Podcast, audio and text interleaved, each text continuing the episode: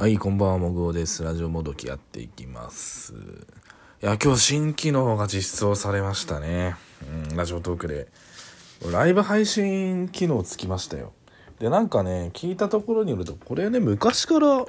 構想してたらしいですよ。このサービス始まった当初から。でもなんかやっぱラジオトークっていうものは、この僕も今やってる、このラジオ配信っていう形を、定着させてからライブ配信をやっていきたかったっていう話だったんですよね。なるほどなと思いましたけど、そうやってやっぱ作っていくんでしょうかね。こういうサービスっていうも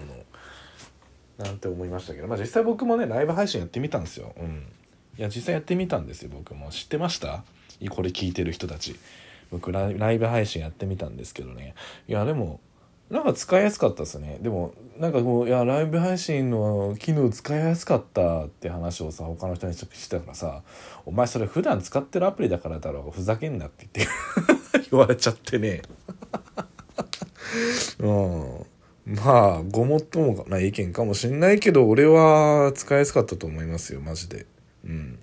UI が好きなんですよね。このね。UI っていう言い方をするとなんかお前なんかその業界の人かよみたいになるけど、上にさこのね番組名みたいなのが入ってさ、人の名前か番組名じゃないから、で右側になんかコメントとかさギフトくれた人とか、であとはなんだこのコメントなんかバーってなってるとか、閲覧がね今まで何人来て今何人いるよとかね、書いてありますけどもね、これ良かったっすけどね。いやなんかすごいしっくりきましたやってて、すごく良かったと思いますよ。でなんでしょうね、でラジオトークすでにこういう機能が実装されたっつうことでね、今後どうしてくって話ですよね。やっぱり僕はどうもっていう何も両方やっていくんですけど、ラジオ配信と、トークとライブっていう言い方した方がいいのかな、この新しい機能として、って思うんですけど、両方やっていく予定ですよ普通に。でどっちも楽しめればいいんで、別に自分が楽しければいいんだからさ結局さ、どのように楽しんでいくかですけどね。僕は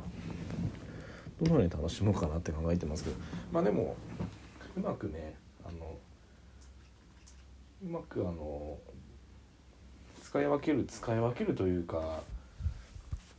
喋りでコミュニケーション、喋りとコメントでコミュニケーションが取れるようになればいいかなってちょっと思ってますね。あと使い方ね、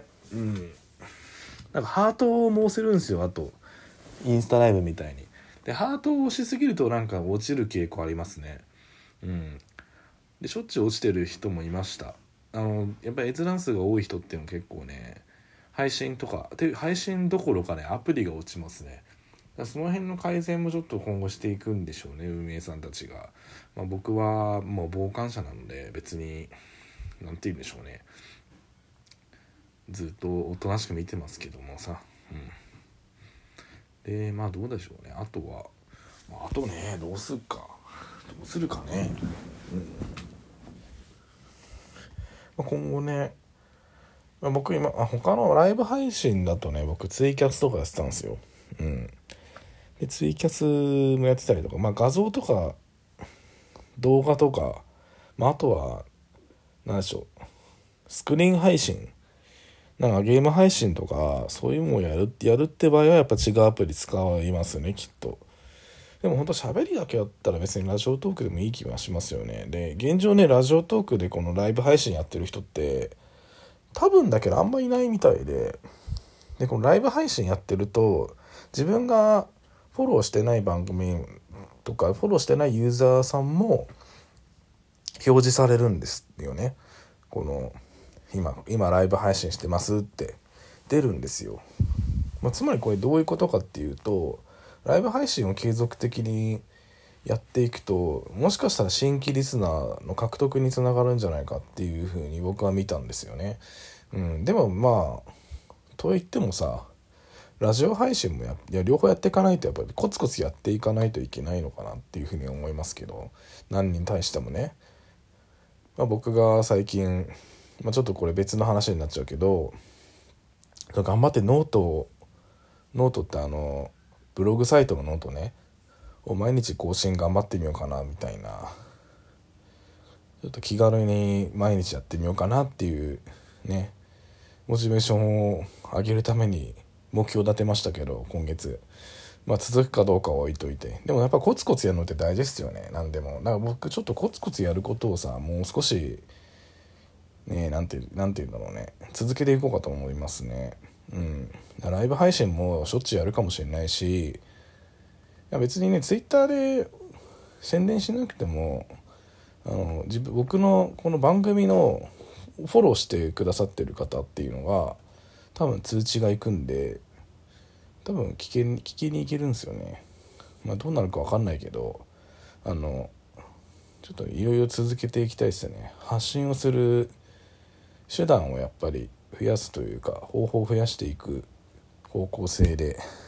いこうかと思ってます。なんか真面目になっちゃったね。特にあれなんだけどね。もうちょっと今日もう喋りすぎてる感じするんで、ライブ配信も含めるとこの辺にしときますわ。あと明日会社行くからちょっと早起きなんですよね。だからおとなしく喋ったらね、寝る準備をして寝ようかと思います。じゃあ皆さんおやすみなさい。さよなら。